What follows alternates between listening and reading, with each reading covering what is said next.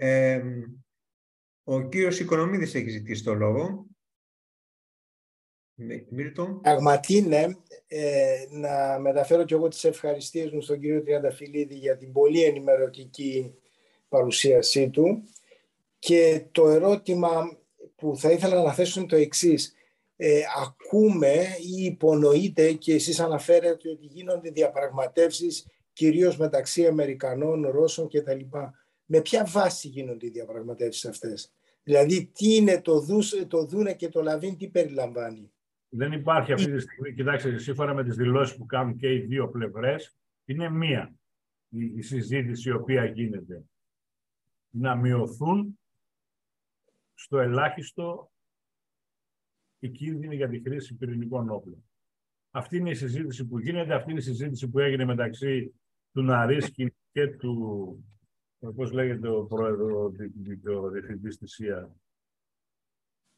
Ναι, οπωσδήποτε. Όπως... Ε, συναντήθηκαν προχτές, ας πούμε, στην, ε, ε, στην Κωνσταντινούπολη και τα είπανε και συζητήσανε δύο πράγματα. Το ένα ήταν αυτό που φάγανε και την περισσότερη ώρα και το δεύτερο είναι να κάνουν κάποιες ανταλλαγές που έχουν να κάνουν με ε, πράκτορες ή φυλακισμένους που υπάρχουν στη μία την άλλη πλευρά. Μέχρι στιγμής δημοσίως αυτά έχουν παραδεχτεί.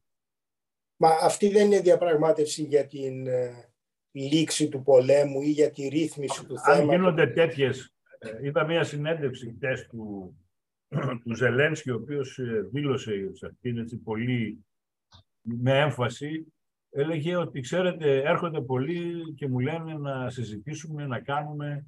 Είμαι έτοιμος να συζητήσω κτλ. Αλλά θα πρέπει να υπάρχουν κάποιοι όροι. Δεν μπορεί οι όροι που θέτει η Ρωσία αυτή τη στιγμή να είναι οι όροι για τους οποίους κήρυξε τον πόλεμο. Αντιλαμβάνεστε ότι σήμερα η Ουκρανία έχει το πάνω χέρι. Έχει το πάνω... Ναι. Ε, Ρεαλιστικά μιλώντας, έχει, το έχει απελευθερώσει το 50% των εδαφών που είχαν καταλάβει οι Ρώσοι. Αυτό είναι ένα πολύ ισχυρό πλήγμα στο κύρος και της στρατιωτικής και της πολιτικής ηγεσίας της Ρωσίας. Εκεί που κάνανε ψευτοδημοψηφίσματα για να προστατήσουν τις περιοχές και τα λοιπά, αναγκάστηκαν να τις εγκαταλείψουν. Τώρα και... φτιάχνουν γραμμή Βάγνερ στον Ντανιέτσκ για να αντιμετωπίσουν μια πιθανή αντεπίθεση ας πούμε, των Ουκρανών προφανώς στην Άνοιξη, γιατί τώρα το χειμώνα δύσκολα να γίνουν επιχειρήσεις. Τώρα το χειμώνα και αυτό που θα βλέπουμε θα είναι πυραυλικές επιθέσεις των Ρώσων ε, σε πόλεις, σε πολιτικές υποδομές κτλ. Και, και θα βλέπουμε κομμάντο των ε, Ουκρανών να παρενοχλούν τους Ρώσους σε όλο το μήκος του μετώπου. Είναι οι κλιματικές συνθήκες, συνθήκες που δεν. Ναι. Ευχαριστώ. Από εκεί και πέρα, τι άλλες συζητήσεις γίνονται. Και ο Πάπας προσφέρθηκε προχτές να μεσολαβήσει για τη λήξη του πολέμου, αλλά νομίζω είναι too late, too little και too late η προσφορά του. Or too early; Μπα, όχι, έχει αργήσει να το κάνει παλιότερα, γιατί ε, δεν ξέρω αν θυμάστε, τις πρώτες εβδομάδες του πολέμου υπήρξε και ένα, μια διαμάχη, ας το πούμε έτσι, δημόσια, ανάμεσα στον Πάπα και στον ε, Κύριλο.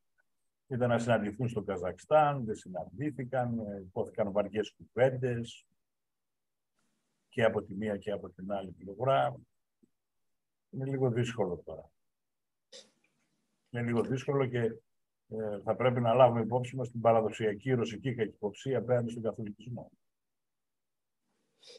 Ε, και για να συνεχίσω, αν μπορώ λίγο, Αντώνη, το γεγονός ότι η Ρωσία βομβαρδίζει ανηλαιώς ε, υποδομές ενεργειακές, ε, νοσοκομεία, νοσοκομεία πολιτικούς στόχους δεν είναι τελείως προκλητικό απέναντι στους στοιχειώδεις κανόνες του πολέμου.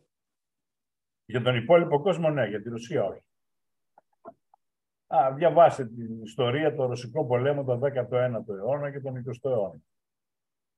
Να σας θυμίσω, ας πούμε, τι κάνανε οι Ρώσοι απελευθερώνοντας Γερμανία. Τα δύο εκατομμύρια γυναίκες που βιάσανε.